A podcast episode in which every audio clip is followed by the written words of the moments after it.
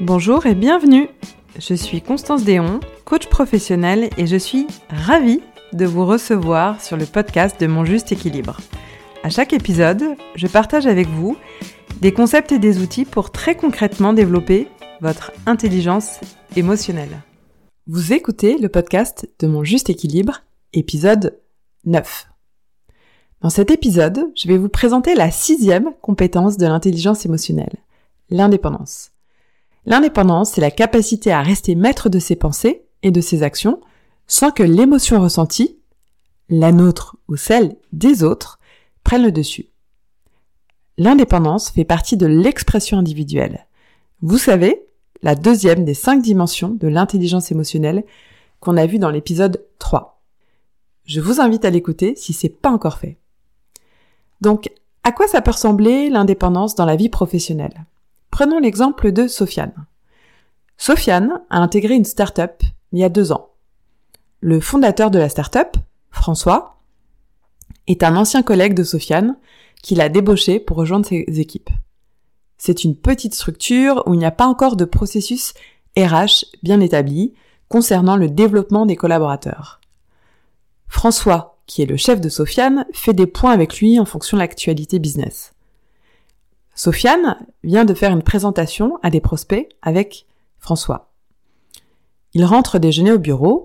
François revient sur le rendez-vous qui s'est très bien passé, sans évoquer la contribution de Sofiane. Sofiane est déçu de ne pas avoir de retour. Pas un mot sur son travail. Pas un mot sur sa performance. Sofiane partage ses ressentis à François et François rebondit en évoquant un travail commun satisfaisant. Bon, il est 14 heures, c'est l'heure de reprendre le boulot et chacun repart à son bureau. Alors, si Sofiane avait une indépendance très haute, comment réagirait-il face à cette situation? Sofiane a conscience que son besoin de reconnaissance est important et qu'il vit mal l'absence de retour de son chef. Il choisit de prendre les choses en main.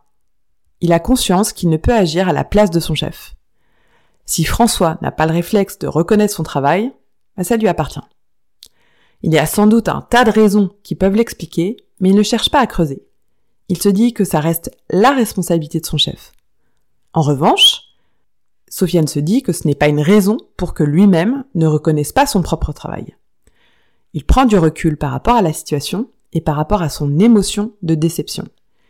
Il décide d'apprécier objectivement ce qu'il a bien fait et ce qu'il pourrait faire différemment la prochaine fois. Et si Sofiane avait une indépendance très basse, comment réagirait-il face à cette situation?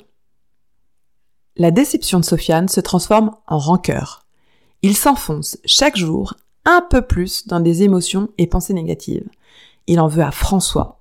Il regrette de ne pas avoir eu plus de retours positifs sur son travail.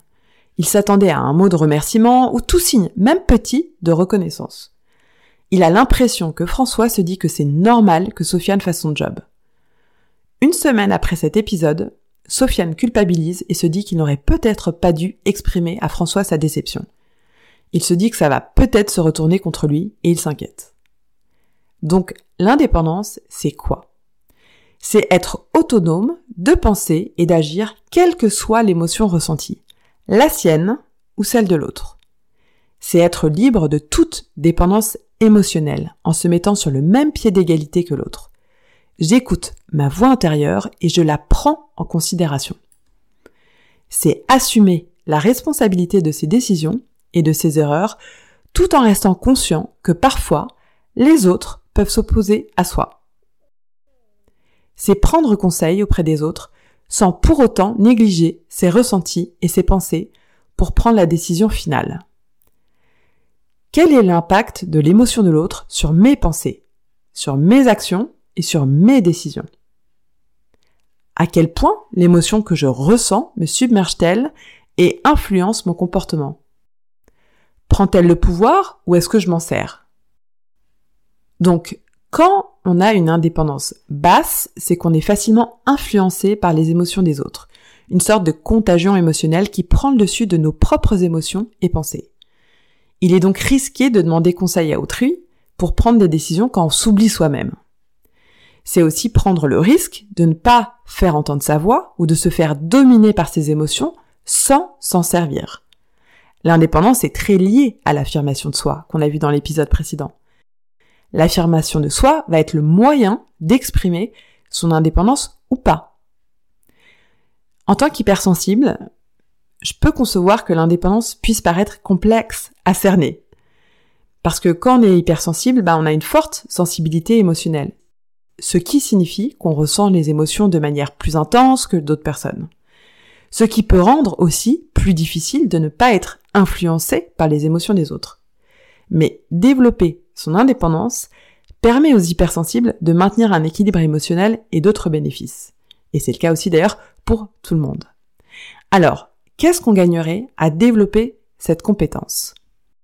Le premier bénéfice, ça permet de prendre en compte ses propres besoins et ses valeurs profondes et d'y répondre. Car derrière chacune de nos émotions, nous avons des besoins satisfaits ou à satisfaire.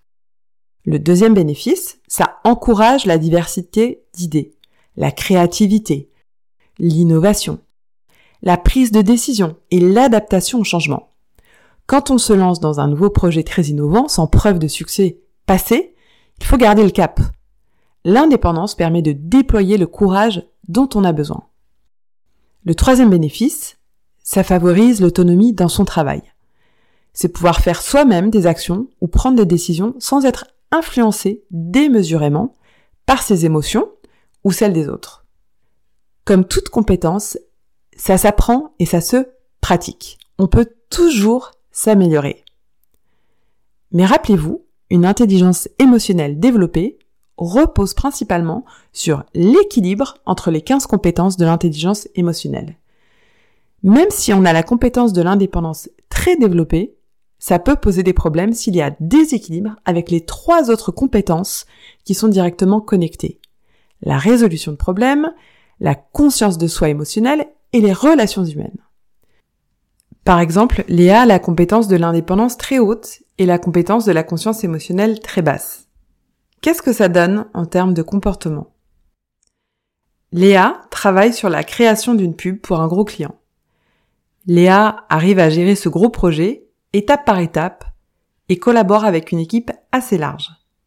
Mais Léa ne s'arrête pas pour se demander pourquoi il y a des jours où elle sent qu'elle a une énergie débordante et pourquoi d'autres jours elle a le ventre noué.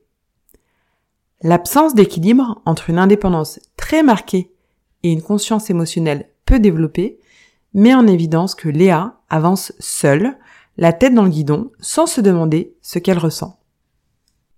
Voilà, nous arrivons à la fin de cet épisode. On a vu que l'indépendance consiste à rester autodirigé et libre de toute dépendance émotionnelle de la part des autres. La prise de décision, la planification et les tâches quotidiennes sont achevées de façon autonome. Maintenant, à votre tour, à vous de jouer. Pensez à une relation professionnelle dans laquelle vous gagneriez à renforcer votre niveau d'indépendance. Pourquoi? Si le podcast vous a plu et que vous avez envie de m'aider à faire connaître le podcast de Mon Juste Équilibre, la meilleure façon de le faire est de laisser un avis 5 étoiles sur iTunes et de vous y abonner pour ne pas rater le prochain épisode. À très bientôt!